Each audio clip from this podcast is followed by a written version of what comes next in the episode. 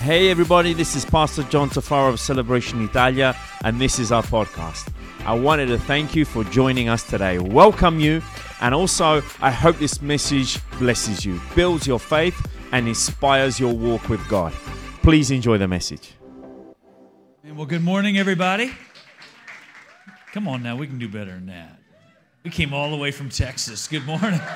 Good to see you guys.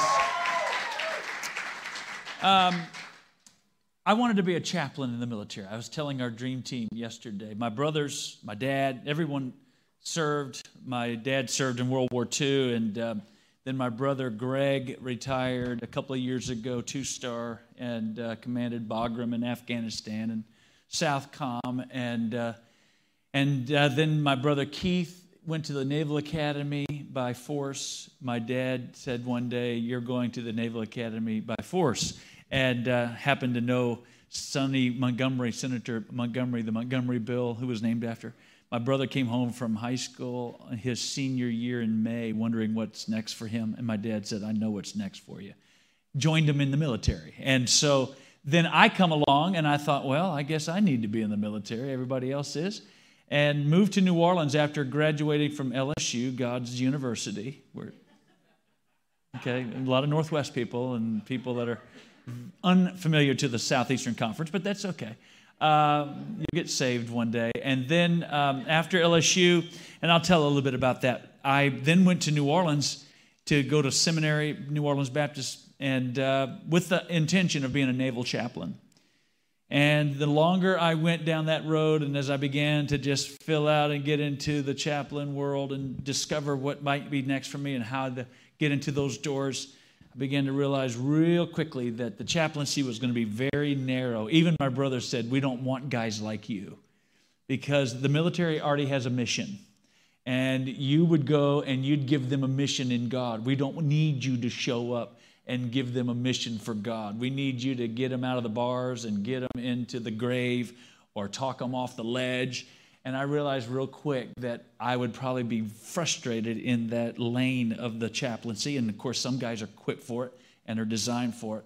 But I believe that the Lord is giving me what was always in my heart, and that is to reach men and women of the military and to see what God's doing in Caserta, frankly, and in the Naples area. And what our prayer would be is to keep doing this around bases all over the world so that wherever you are, you'll find a celebration church just minutes away from where you're living.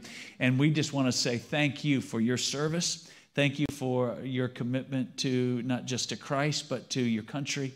And uh, it goes without saying that our church celebration prays every day, just as we are just minutes away from Fort Hood and several, in fact, we have hundreds of families from the Fort Hood area, from Killeen. And uh, a big part of our church is ministering to the military men and women, and we just thank God for each and every one of you. Celebration Church, come on, put your hands together. If it's not for somebody, put it for yourself. Hey, turn to the person next to you and say, Have you lost weight? Come on, turn and ask them. Yeah. We all like that, don't we? Yeah. I want to just take a few minutes and uh, for those that are new to celebration and uh, how we even came about coming to Italy, uh, Lori and I, our story is this. I was not raised, as I said, I was, I was raised by a dad who served in World War II. Then after World War II, he went right to uh, college and uh, played football for Mississippi State. Met my mom at Mississippi State, and then dad went into professional playing uh, and then went into college coaching, and then my dad went into the NFL and the Canadian League. And uh, I was actually born in Vancouver, British Columbia, Canada. Dad was the head coach of the BC Lions for many years. And uh, then the NFL. The NFL stands for not for long. And so we were not for long anywhere. And, uh, and one place we were never in is that was church. Mom and dad were wonderful people. I mean, they were awesome. But my dad said, Joe, there's two reasons why you're born. And he said, Number one, you were born to be my bartender. And uh, high expectations my family put upon me. And uh, I guess in a way, I'm delivering spirits now. And so, um, one spirit. Uh, the, um, and then the second thing, he goes, You're born to cut my grass. And uh, so, anyway, again, boy, thank you, God, for giving me this family. And, uh, but we were wonderfully led and loved, and I would not trade my mom and my dad and my family for anything. And then uh, two players, Greg Brezina and Ralph Ortega, they were linebackers for the Atlanta Falcons.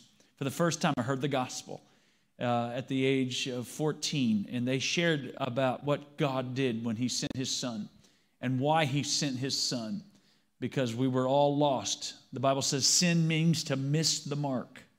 To miss the mark. It, it, it doesn't matter how far you think you've missed that mark by, or how little you've missed that mark. To miss the mark is to miss the mark. Can I hear an amen? I mean, to be lost is to be lost. In fact, in my mind right now, I lost a pen yesterday uh, at our dream team meeting, and it's uh, it's a Mont Blanc pen. If you have it, give it back before you go to hell. And uh, but number two, number two, it, it, was given to me by John Maxwell. John, uh, we do a lot with John around the world, and so John had just given me this Mont Blanc. Uh, but but here's, here's the third thing about that pen. Just as I'm thinking about, okay, where did that pen go? And where is that pen? This is the way God is with you. He can't get you off of his mind when you're not where you're supposed to be. He, he, he's not going to ever. You, when you show up at Disney like we did a couple years ago with our three boys, and, um, and Jackson, our little one now, who's 21, but he, he got separated after the parade. He, we couldn't find him, and he got really caught up into the parade of people. We didn't say, you know what, if we leave with two out of the three kids, this is a good weekend. No, we didn't, we didn't say that. We didn't say, hey, at least we got most of our kids back. We were not going to leave that park. In fact, we began to turn that park upside down until we found Jackson. Can I just tell you, God did everything He could. And of course, ultimately, He did what He had to do, and that is He sent His Son Jesus to die on the cross for you. Because He's not satisfied with you not being in heaven. It would be like you thinking going to heaven without all your family being there. How many know? It wouldn't be very heavenly, would it? But the reality is, is that God, because we've missed the mark, we've all sinned, He had to send someone who became sin for us. It doesn't say He became a sinner for us, He became sin for us. And because He was the Lamb of God and He came and to give His life on that cross. And, and I heard this for the first time at 14. This is when I, now, these two players are witnessing to me, Greg and and Ralph, and, and they said, Joe, but you've got to you've got to uh, act on this. You've got to receive this, and it comes through the confession of faith with your mouth and believing in your heart. And so when you go back to your room, dorm room, actually, it was Furman University during training camp. They said, get on your knees or however, but just tell the Lord you want to be saved, and He will come in, in your heart. And from that day on, I did. I went back to my room, prayed to receive Christ. My dad and mom, we would leave Atlanta uh, he was fired from the Falcons and then went to Green Bay with the Packers. And then mom and dad moved back to their hometown and back to Mississippi and Louisiana area. And that's how I ended up going to LSU. And uh, while at LSU, I had a dramatic encounter with Christ. I was on a deer stand. And husbands, uh, tell your wife to let you go because God will speak to you on a deer stand. Or maybe you're the deer hunter woman. I don't know. But I was on that deer stand, and on January the 10th, 1987, I heard the Lord speak these words to me. He said, Today will be the greatest day of your life. You'll never be the same after today. And I literally thought I was going to kill the world's largest deer and travel all over the country. And, and uh, I said, Lord, what are you going to do? Now, you got to understand, at 14, I'd received Christ. Now, even after that, there were times where uh, I would get water baptized at my home church, at First Baptist Church in Natchez, Mississippi. There were seasons when, when, like almost in the Bible, the stirring of the water of the pool of Bethesda, uh, there was a real stirring and a hunger for God. And I would, I would go to church and I'd get into my word and I'd really become devoted to prayer. But then I would come out of those seasons and go back to my friends and go back to the world. And so I, uh, at this moment, we had just played in the Sugar Bowl against Nebraska. Anybody from Nebraska? Okay. And it's a state in the country. And so I, um, we had just finished playing against Nebraska in the Sugar Bowl, and um, I was not in a spiritual season. I was not walking with Christ at that moment. Now I was saved, no question, I was saved, but I was not, watch this, I was not in my purpose for my salvation. Everybody, you got two callings, you got two conversions. Number one, you're converted to Christ, salvation. But a lot of people never get converted to their purpose. They never get converted to their calling. The only thing they live for is just so that they, they just go to heaven. That's all they know. But that's not what New Testament tells us. Two thirds of the New Testament was written by Paul the Apostle, had not much to do with your salvation. It had more to do with your calling and the purpose of God. That's what the New Testament primarily was written for, to mature you into why you were saved. The, the, the easiest part is to say, Jesus, forgive me my sins and come into my heart and repent and to turn from my sins. But, but the other part, majority, it's like a marriage. The easiest part is the day of the wedding. Some of you are like, no, that was the worst part of our life. But the easiest part, frankly, is prepare for that wedding day.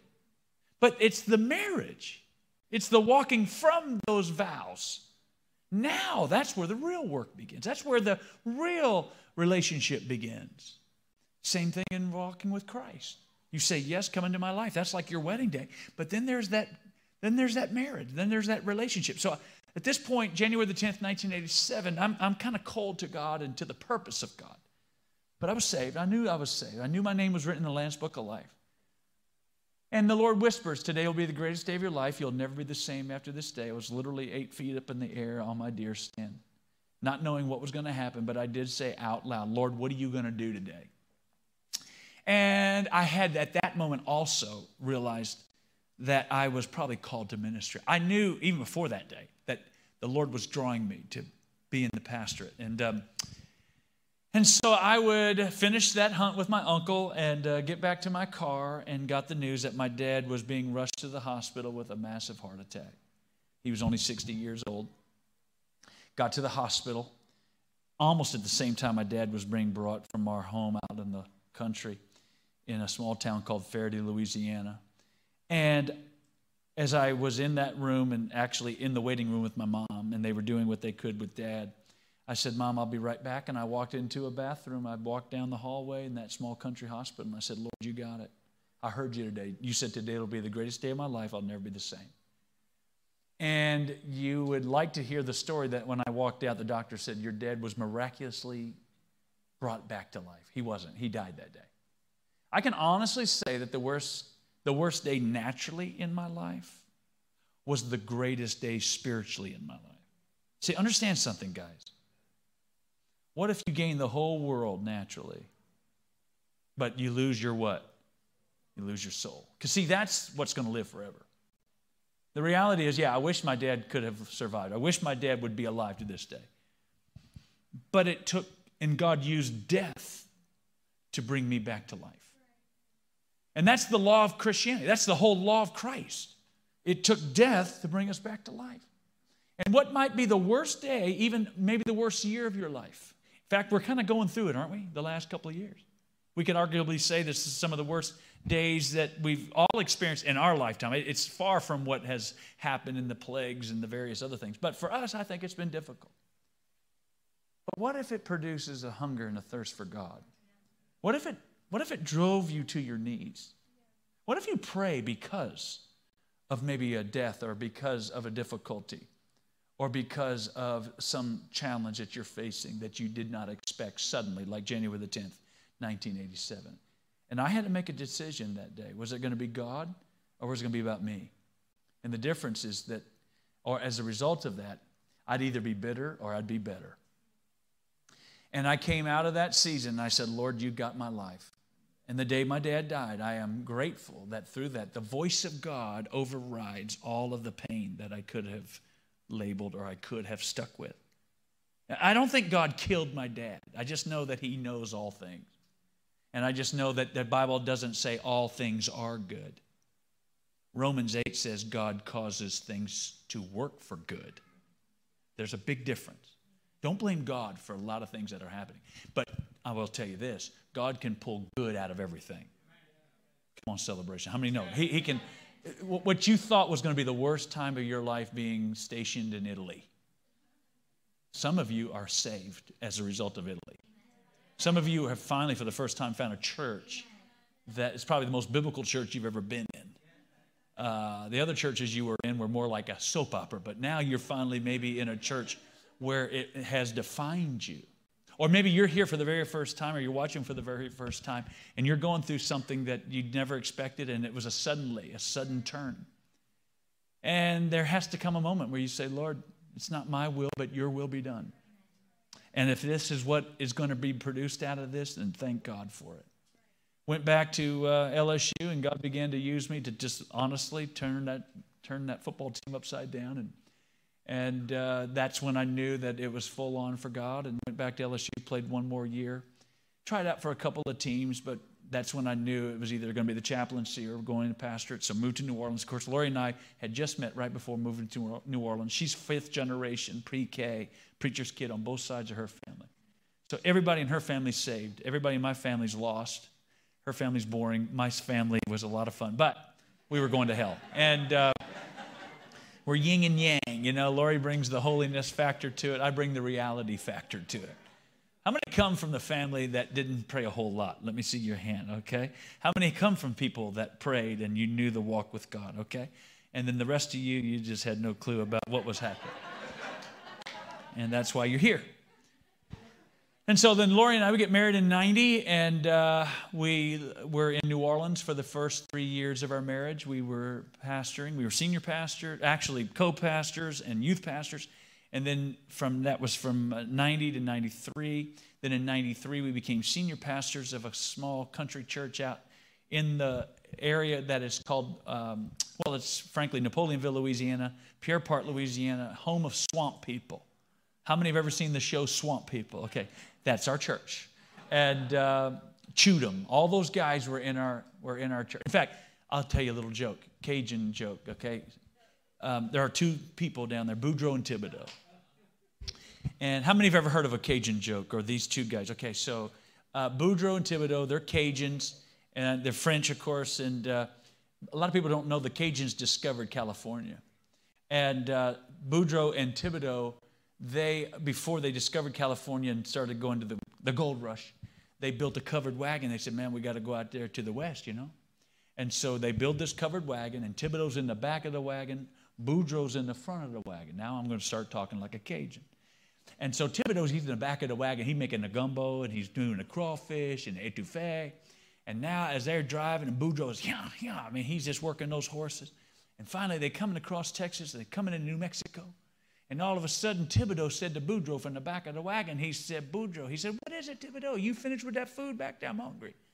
He said, no, but he said, I look and I can see we got some bad guys coming up from behind us. And he looks and he goes, well, how big are they? He said, Oh, they're about one inch tall. He said, Well, let me know when they get bigger. Okay. A couple hours go by. All of a sudden, Thibodeau, he said to Boudreaux, he said, Man, they back. He said, How big are they, Thibodeau? He said, Oh, they about one foot tall. He said, Let me know when they get bigger. A couple hours go by. And finally, all of a sudden, Thibodeau hollered. He said, Boudreaux, Boudreaux, it ain't back. He said, How big are they? He said, They as big as me and you. Boudreaux said, Shoot them. You got to shoot them. They're going to kill us. And he goes, Boudreaux, I can't shoot them. He said, Why? He says, Because I've known them since they were that tall. so we're from Chudum, and uh, we pastored there for five years and then moved to Baton Rouge. And then from Baton Rouge, we moved to Austin, Texas, and started Celebration Church. And one of our prayers when we moved there 21 years ago was, Lord, don't just give us a city like Austin to pastor and to change the world from Austin, but Lord, we want to we want to affect the world. And if you will lay cities or if you'll lay countries upon our heart, like Italy, we will go there and plant. And so that's what happened when we planted Celebration Italia, and God connected us with the Trafaros. And, and how, many, how many believe that you can't have a healthy church without healthy, healthy leadership? And uh, John and Mariana are some of the finest leaders, I believe, in all of Italy. And when people ask us, why is it working at Celebration Italia in, in Naples, Caserta? It's because of John and Maria. Can we thank God for their leadership? And uh, so Lori and I, we've been doing this now for over 30, we've been married, what, uh, 31 years. We've, our first date, I preached, she, she sang. And uh, I guess we'll just keep doing what we've been doing for 31 years. Our boys, uh, Mason and uh, Connor and Jackson. Our oldest one is 29. His name is Mason, married to Caroline. They live in D.C., live in Old Alexandria. He's on Capitol Hill. Works for legislative director for Jodey Arrington. Loves it. Called to the government, called to help bring uh, righteousness into the political world. How many believe we need some of that right now? and they live in DC. They love it. I don't think they're going to come back unless Jodey were to run for some kind of office back in Texas. Our middle son, Connor, he's 25. He is a football coach uh, in college. He was at Mississippi State with uh, Dan Mullen, and uh, he and Dak Prescott, the quarterback for the Cowboys, they're best friends. Connor went from Mississippi State then to Houston with uh, Major Applewhite when he was head coach there. Then he went to uh, Arizona State with Herm Edwards, and uh, then went to Samford University in Birmingham. And then when COVID hit, and then Samford, the, the program and the schedule at that time, they canceled the year. I said, Connor, you got to finish your degree. So he is actually in school in South Florida, and then also the running back coach for a school called uh, Lakeland, well, in Lakeland, called Southeastern University. And uh, his next step we are yet to see, but we do know he's going to probably get engaged here, maybe next couple of days when we're in England.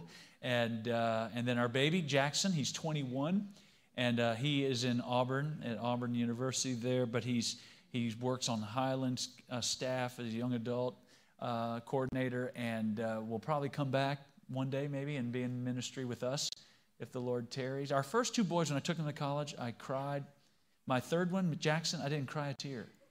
Uh, I don't know if I cried out all the tears or number three. Or the second reason was uh, Jackson's been gone since he was like nine years old. How many have kids like that? It's like we don't know when he left, and uh, we just hope he's he's where he's supposed to be. But uh, that's a little bit of our story, and uh, we just feel like we know that God has put us in Austin, but from Austin to change the world and uh, just continue to do what we're doing. And we just don't see anything else other than continuing to plant campuses in the Austin Metroplex and then Italy and then Africa. We have a large expression there in Mozambique. And let's believe God for more and more expressions of celebration in military places around the world. That would be awesome. I, I, want, to, I want you to turn with me for the next few minutes. I want to talk to you from the book of Matthew uh, chapter 12. If you have your Bibles or your iPad or, or just put it on your eyelid, I think we may even have it uh, on the screen for you. But you're in a series that we are calling Legacy. Come on, say the word legacy with me. What is legacy? Legacy is the life that you leave when you're gone, the impact that you have on people after you're gone. Does it live or does it die? You know, the Bible tells us in the book of Hebrews 11 and 4, it says, Abel, though he is dead, still speaks. Even though he's been dead, even though maybe you have a mom or maybe you have a dad, but every day your parents, I'm not talking about a seance, I'm just talking about you hear their legacy in your ear. You, you, you can even right now draw upon images where you would see your mom and your dad or your aunt or your uncle or somebody in your family left a spiritual legacy, maybe of prayer or of worship, uh, of serving. But the reality is, is that all of us are going to leave a legacy. The question is, what kind of legacy are you're going to leave behind? What kind of what kind of life is going to come out of this life that you're living in? And the Bible has a lot to say about legacy has a lot to say about being aware that you are not to just live for today, but you are living. In fact, the Bible says in Matthew, before I get into 12, or Mark 12, Matthew 6 says, Do not store up for yourselves treasures on earth where moth and rust destroy and where thieves break in and steal and he says, But store up for yourselves treasures in heaven where neither moth nor rust destroys, and where thieves can't break in and steal. For where your treasure is, there your heart will be also. In other words, what Jesus is saying, it's not about this life, it's not about this world, it's not about this breath, it's not about this heartbeat only. But it's about reality, and it's about the reality of eternal life. It's the reality that your life is going to make a difference, and the question is, where will it make a difference? So I told you to turn to Matthew, but I actually meant Mark chapter 12. And it's one of the most amazing stories in all the Bible. It's one of the most amazing starts, if you will, or the birthing of a legacy from someone that didn't have anything. She didn't have any money. She didn't have a husband. She probably had lost it all. So let's pick up the story. Jesus in Mark chapter 12, he goes to church. And he sits opposite of the treasury at the temple, if you will, Old Testament, but but in the worship of, of the temple worship, he goes and he is he's watching. And he began observing how the people were putting money into the treasury. Doesn't say he was observing what they were putting in the treasury, he was observing how they were putting in the treasury. He was watching how they live, how they relate to God. And so, Jesus, you got to understand something about God. He watches. He watches when we go to church. He watches how we go to church, why we go to church. And the reality is, is that some of us, we just go through the motions. And, and what helps me is to realize, no, God, you're, you're watching everywhere I go. And He's watching, He's observing how the people were putting money into the treasury. And many rich people were putting in large sums. That's awesome.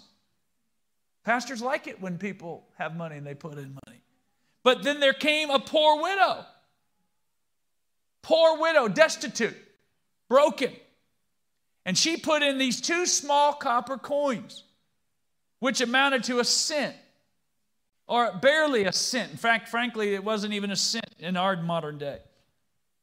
And he called his disciples. All of a sudden, Jesus stops and he says, Hey, guys, I got to call attention to what is, I believe, going to be a legacy moment.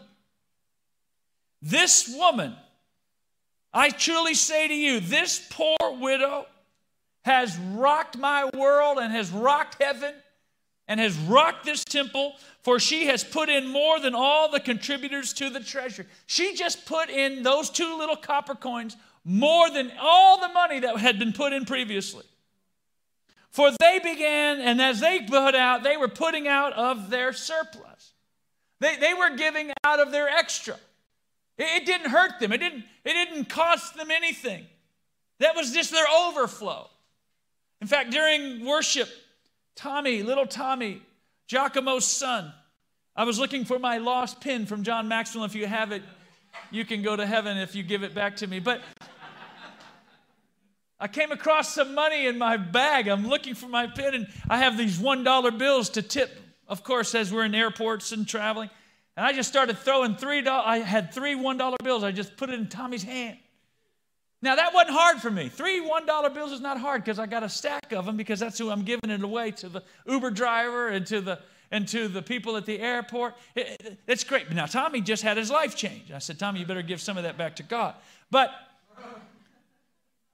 as Jesus was watching these people put in, and as he was watching their life, and as he was watching how they relate to God, he wasn't impressed with the large amounts. He wasn't impressed with the, with the rich giving out of their surplus. But what impressed him was if there was a woman, if there was a person, if there was a life that shouldn't have given a dime, it was her. For they out of their surplus gave, but she out of her poverty.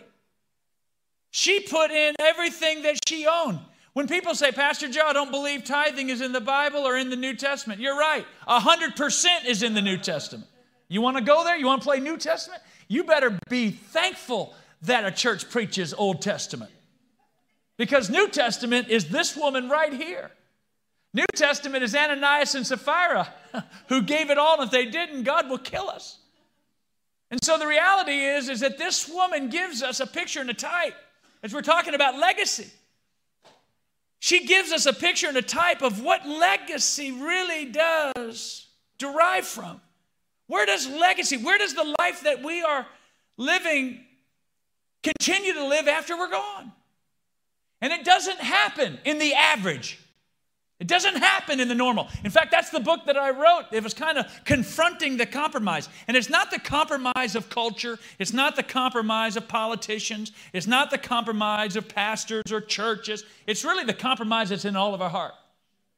That we frankly want to just live at a level that doesn't make a difference, or we want to live a life at a level that doesn't rock the world or doesn't get anybody's attention. We just want to glide through. We just want to get to heaven. We just want enough fire insurance that will get us out of hell. We just want to go through life. We want to be convenient or we want to be comfortable or we want everything to go the way that we would like it to go. And the reality is, God didn't stop for those that lived average, He didn't draw attention to the people that were just giving out of their own life and out of their own surplus or out of what they could afford.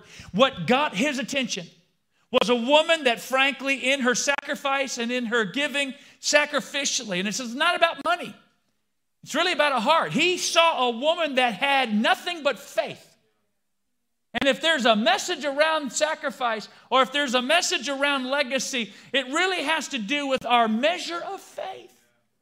Because when she gave, and she gave everything that she had, and she frankly gave her last meal She only had God. And more than anything else, the greatest day of your life, the greatest season of your life, the greatest moment of your life is when you realize you really only have God. You may have a paycheck, but that paycheck is not God. You may have a job, but that job is not God. Lori and I, you know, we're thankful for the church growth. I'm thankful for the thousands that call Celebration Church home. And uh, there's a, quite a reach. We have a, quite a staff.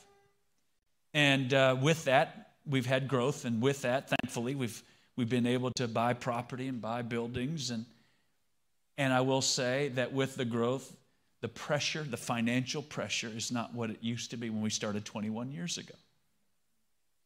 But I will also tell you, there's something that I miss about the 21 years ago.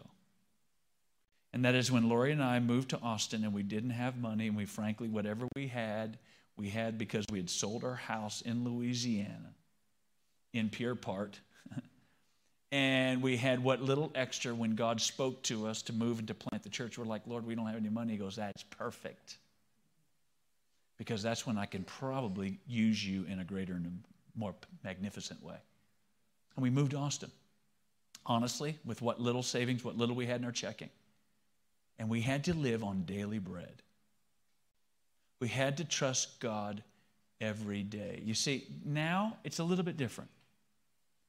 We were and now are able to now put money away. We're able to go through a COVID. We're able to help our churches. We're, we're able to, to store, to have a storehouse, to Dave Ramsey's a very good friend of ours. If you're a part of that message and a part of that series when he was with us right before COVID, it was actually a God thing that set us up in a healthy way and set up our people. I do a lot. Dave's good friend. Um, I'm a better golfer than Dave, and uh, but he's fast learner. I will tell you. Uh, to say all that is this: that what I do miss is the need of having to wake up every day and say, God, I got to trust you. Maybe that's where you are today. Maybe, maybe that's what honestly is a must. Maybe, maybe, maybe things have been so good for you that you haven't had to trust Him for daily bread. Maybe, maybe you're able to write that check, or maybe you're able to serve, or maybe you're able to give because you know what? You, you have been rightfully blessed. And I do believe God blesses us. I do believe we have nothing to apologize. But what we have to be careful is what even Paul he writes to Timothy. He says, "Instruct those who are rich in this present world not to be conceited or to fix their hope on the uncertainty of riches, but on God." Who richly supplies us with all things to enjoy. Yes, He's a God who wants us to enjoy life. He wants us to enjoy the car. He wants us to enjoy the vacations. He wants us to enjoy our houses. He wants us to enjoy the clothes or whatever that might be. He says, but instruct them not to get intoxicated upon the things of this world, but instruct them to do good, to be rich in what? Good works, to be generous and ready to share, storing up for themselves the treasures of a good foundation for the future, so that what they will do is that they're actually taking hold of life indeed. So, what really is, it's not a money thing, it's really about a life thing, it's a faith thing. That what you and I want more than anything else is the reality of the presence of God in our life. And just as it was with Christ, God did not just say from heaven, Hey, I love you, and I'm just going to handle it from here. I'm just going to tell you everything that needs to do or what has to be happening to get you to heaven. I'll just handle it up here. I'm not going to send my boy to sacrifice his life on the planet. So I'm just going to send you a gift card, not the gift. How many know the older we get, the more gift cards we give? Because there's a sacrifice in going to the store. The reality is, is that God didn't just say, Hey, I love you from heaven. No, He sacrificed His Son. It took sacrifice. This is why the Bible tells us very clearly if you boast in anything, you boast in the cross of Christ. Paul says, I boast in one thing that cross, because that is where, and as a result of his sacrifice, it made the difference. It's, it's the life and death transition. because you can't be saved without his sacrifice. You're not saved because you're a good sinner or you're a nice guy, but the Bible tells us the reality is, is that we've all sinned. We've all fallen short of the glory of God. And because of his sacrifice, because, and it wasn't, listen, it wasn't just any sacrifice. Thousands of people died on crosses. Thousands of people gave their blood on crosses. Jesus, in fact, theologians will tell you, he probably saw in his lifetime some 2,000 crucifixions. But we know that their life did not redeem us. It's the holy Lamb of God that redeemed us. It's because God had a word over his son, Thou art my son, who came from heaven, and he is the Lamb of God. He paid the price for us. Now, in the like manner, the Bible says if we're created in his image and his likeness, Paul says that you and I are to be fashioned after his nature, after his personality, after his likeness. This is what happens after you get saved. That God begins to, in fact, the, the sign that you are saved begins to move you into this conformity. The reality is, you begin to understand God, I want to live the way you live. And that is a life that says it's not about me. It's not about preservation. It's not about saving my life. It's about losing my life. And even Jesus said, No man can be my disciple unless he picks up his cross what? Every Christmas and every Easter. Now, how often are we supposed to pick up our cross? How often do we live a sacrificial life? It's every day, it's every moment. And at some point, we've got to come to this place where we realize, like this woman, as she was giving out of faith. I, I want to give you I'm out of time because we have another service to, to handle. I, I want to give you just these four thoughts. I encourage you to write these down or put them in your phone. How many believe that leaders are note takers? How many believe that if we're going to change the world, we got we got to write some things down? How many are thankful for this book that God wrote some things down for us to read? And so, number one, what happens when we sacrifice? God watches over it. Her sacrifice got God's attention. I believe God watches over all of us, but don't tell me He watches over us in the same way. It does not happen that way. That's why you can find some men who are literally walking this planet, turning their world upside down. There's, a, there's an extra watching, if you will. There's extra eyes on men and women who are living sacrificially. And I don't mean that in the financial way only, it can be. But I'm just talking about a life that says, God, my life is not about me. It's about you. Watch this. The eyes of the Lord are towards the righteous, and his ears attend to their prayer. But the faith of the Lord, or the face of the Lord, is against those who do evil. Number two, what happens when we sacrifice and live a sacrificial life? Number two, God speaks about it. And God went, hey! And he stopped the temple worship, he stopped the service. And he got his disciples together. Zephaniah tells us the Lord your God is in your midst. He is a warrior who will save you, and he speaks or he rejoices or sings over you with joy. Now, he will be quiet when it comes to your past sins. How many are thankful for a God that separates us as far as the east is from the west from our past? Can I hear an amen? How many are thankful that our sins are not to be remembered anymore? He doesn't bring it up, he doesn't record past sins, he doesn't keep record. That's what love does. Love forgives, love conquers all things. But he rejoices over you with shouts of joy. Because, number one, You've recognized where the ultimate sacrifice has come from. Number two, you recognize that God, I want to live a sacrificial life. Number three, God multiplies it.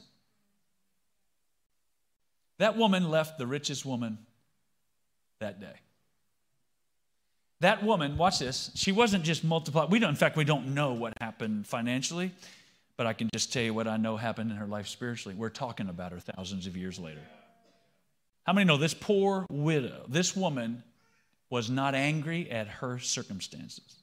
She was grateful that she had a God who watches and a God who supplies, and watch this, a God who multiplies. Your life will not be multiplied without sacrifice. What does the Bible tell us? In fact, God says, unless the seed is sown, it remains alone. A seed in your hand or in your pocket, your life is a seed in your power cannot be multiplied. But when it is sown and it is let go, God begins to break it and He begins to multiply it. Bible tells us that there's no greater love than this, than the one that laid down his life for his friends. How many are grateful for the one who sacrificed his life for us? Just like you guys are doing for our country. Just like many of you are doing because you felt it was a call. It's the same principle. And the last one I'm going to say, and the last point is this that God accepts it, He doesn't reject your sacrifice. I'm going to ask our worship team or whoever is coming want to land this plane really fast, like Southwest Airlines or a C 130, wherever you're flying in. God doesn't reject your sacrifice. How do we know that God didn't reject the sacrifice of Christ? Because he was raised from the dead. If he wasn't raised from the dead, uh, a lot of people say the greatest day is the day of Christmas or the day of his birth. That's true. It was a great day, but that Listen, had he not died and had he not conquered death by being raised from the dead, he could have not disarmed powers and principalities and rulers in heavenly place. You would still be in your sin if he just came. You wouldn't have eternal life if he had just come and been an example for you or a model. No, he had to. In fact, he wasn't just a martyr, he had to lay down his life. Salvation is this it's recognizing, God, I can't do it on my own. I can't save myself. I can't be good enough. Only through you can I have eternal life. And so when you understand that your sacrifice, number one, when you lay your life down, God accepts it. And He takes you right where you are. My dad, my brothers, in particular, my brothers, said to me, Joe, we don't necessarily think you should be using your God given talents on God. That's what my brother said. If you go in the ministry, you're going to waste your God given talent. Isn't that what I'm supposed to do? Isn't it His gift that He gave me? And I want to give it back to Him. Do you realize that everything you have is His? Do you realize there's nothing that you have except that came from heaven, James says, every good and precious thing, whether it's in our pocket, or it's in our house, or it's in our family, or it's in our mind, our health, has come from God. And so the Bible tells us. I think it's very true. She knew what Job 1 and 21 says Naked did I come in this world. How are we going to leave this world? Naked. And then she said, Blessed be the name of the Lord. It's all God's anyway, with every head bowed and every eye closed. How many of you would say, Joe, or Pastor Joe, or Joe Bob? I don't care what you want to call him. I have not stepped over that line. I have not said yes to Jesus. And today's the day. If that's for you, if, if, if you were like me when I was 14, I had not heard the gospel adequately, but there came a moment when I said yes, and I had to come to a confession of faith. If you're here today and you say, Pastor Joe, I want that day to be the day for me because I recognize the sacrifice that was paid. And I also now don't want to just hold my life. I want to give my life away to Christ. It's no longer about me, it's no longer about this world. And if I have nothing of this world, I have everything in God. If that's you, would you just say, Pastor Joe, include me in that prayer? You just lift your hand all over this place? Yeah, all over this place. Can we just say this out loud? Lord Jesus, thank you for your goodness, but thank you for your sacrifice. Your blood on that cross that was shed for me. And you said, because of your sacrifice, I have eternal life. Lord, I believe in my heart you were raised from the dead. And from this moment on, I want to live like you. I want to be rich in good works. And I want to show forth, God, your name. My life is yours. In Jesus' name. Thank you for joining us. Also, I wanted to give a special thanks to those of you who give generously to this ministry. It is because of you that this ministry is possible. You can visit us at our website, celebrationitalia.com, for more information. If you have enjoyed the podcast, you can subscribe, share the message with your friends, and if you feel up to it, share it in your stories and tag us at hashtag celebration Italia. Thanks again for listening, and don't miss our next episode. God bless you all.